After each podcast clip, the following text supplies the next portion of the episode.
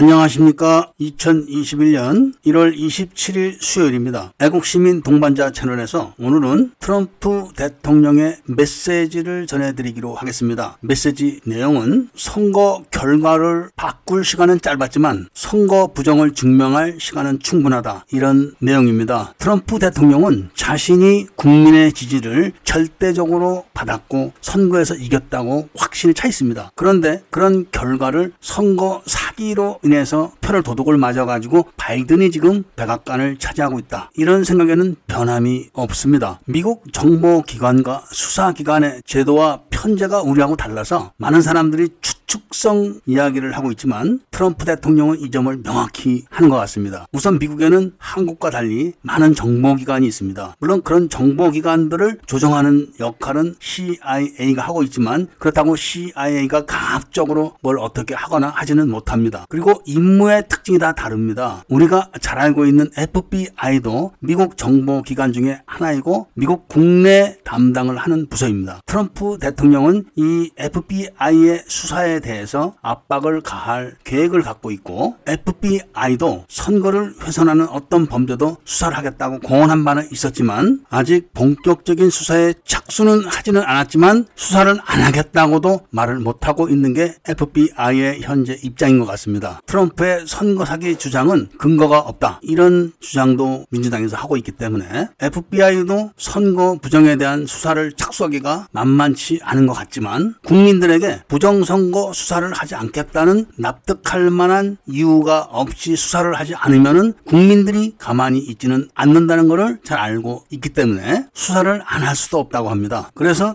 트럼프 대통령 측 입장은 논란의 여지가 적고 부담이 적은 우편 투표부터 제소를 해서 부정 선거에 대한 법적인 증거를 확보하려고 할 것입니다. 우편 투표 부정에 대해서는 트럼프 대통령 측은 아주 확고하게 믿음을 갖고 있고 개표 현장에서 확보된 많은 물적 증거들을 법적인 증거로 만드는 데는 그렇게 어렵다고 생각하지 않고 있으면서 특히 우편 투표 부정에 대해서는 외국 정치 지도자들이 확실하게 인식을 하고 있어서 자국의 우편 투표 제도를 개선을 하거나 또는 보완을 하고 있다고 메시지를 전하면서 우편 투표에 대한 부정 선거를 밝히는 것은 물론이거니와 제도를 완벽하게 보완을 해야 된다고 말했습니다. 특히 규모가 큰 회사들에서 노조들이 우편 투표에 대해서 간섭을 할 수도 있기 때문에 우편 투표에 대한 여러 가지 대책이 필요하고 특히 합법적인 유권자인지 확인할 수가 있는 제도가 마련되어야 한다고 입장을 밝혔습니다. 이번에 부정 우편 투표에 동원된 수많은 위조 사인들이 있었고 실제로 미국 시민들인지 아닌지도 모르고 그리고 살아있는 사람들인지 죽은 사람들인지도 확인을 할 수가 없었다. 이런 이야기도 있었습니다. 그런 반면에 개표기에 대한 부정선거 고발은 한국처럼 증거를 인멸하고 포렌식 허용을 하지 않거나 기계들을 재 빨리 회수해가거나 했기 때문에 반대 세력들이 이런 행위들을 방조 또는 도와주고 있기 때문에 우편 투표 부정 선거를 밝히는 것보다는 어렵다고 합니다. 그리고 도미니언 회사 측에서 거액의 소송을 막 걸어붙여가지고 포렌식에 대한 압박을 가하고 있지만 국민 대다수들이 도미니언 개표기에는 문제가 있다고 생각을 하고 있기 때문에 우편 투표 부정이 밝혀지게 되면은 그 다음에는 그렇게 어렵지 않다. 이런 생각을 하고 우선적으로 우편 투표 부정을 밝 히는데 총력을 기울일 것이라고 했습니다. 트럼프 대통령 말처럼 개표를 하면서 드러난 그런 상황들을 갖고 선거 결과를 뒤집기에는 시간이 너무 촉박한 것은 사실입니다. 도미니언 개표기를 포렌식도 하지 않고 계속 재개표를 해버리니까 결과는 마찬가지고 그런 결과로 자기들이 당선됐다고 우기고 정치적을 발휘해가지고 당선을 인정했기 때문에 그런 걸 막기에는 역부족이었다. 이런 이야기죠. 그렇지만 지금부터 밝혀진 그리고 드러난 증거들을 갖고 소송에 임해서 하나하나를 확인해 나가면은 오랜 시간이 걸리지 않고 부정선거를 일단 밝혀낼 수는 있다. 이런 이야기입니다. 그 사례들이 어떤 거라고 직접적으로 언급은 하진 않았지만 분명한 거는 국민들 대다수가 눈으로 봤고 그리고 그렇게 믿고 있기 때문에 얼마든지 자신있게 부정선거를 밝히겠다. 이런 메시지를 전한 것입니다. 부정선거에 사용된 증거들을 모아놓은 것이 압도적이기 때문에 그것을 봤을 때 국민들은 국 가적인 수치로 생각하게 될 것이다. 그렇지만 우리는 부정선거의 진실을 밝히기 위해서 싸워야 한다. 이런 메시지를 전하면서도 현재 군부에서 진행되고 있는 반역적 행위에 대한 조사에 대해서는 언급을 하지 않았습니다. 제가 먼저 번 영상에서도 언급을 했지만 현직 대통령이 정권을 인수하자마자 레임덕에 빠지게 되는 것이 바로 이런 조치들 때문에 그런 것입니다. 이미 결혼식을 하는 신부가 남의 애를 임신해서 결혼식장에 왔다. 이런 소문이 다 퍼져 있고 그리고 결혼식이 끝나고 그걸 지금 조사하라고 있는데 그 신부가 자신의 부정행위에 대해서 스스로도 잘 알고 있지만 한 발 한 발 조사가 다가오는 것에 대해서 얼마나 불안해 하겠습니까? 그런 처지에 놓인 바이든이 벌써부터 중국과 대치하고 있는 여러 곳에서 중국 짬짬이 행위를 드러내고 있기 때문에 군부의 분노는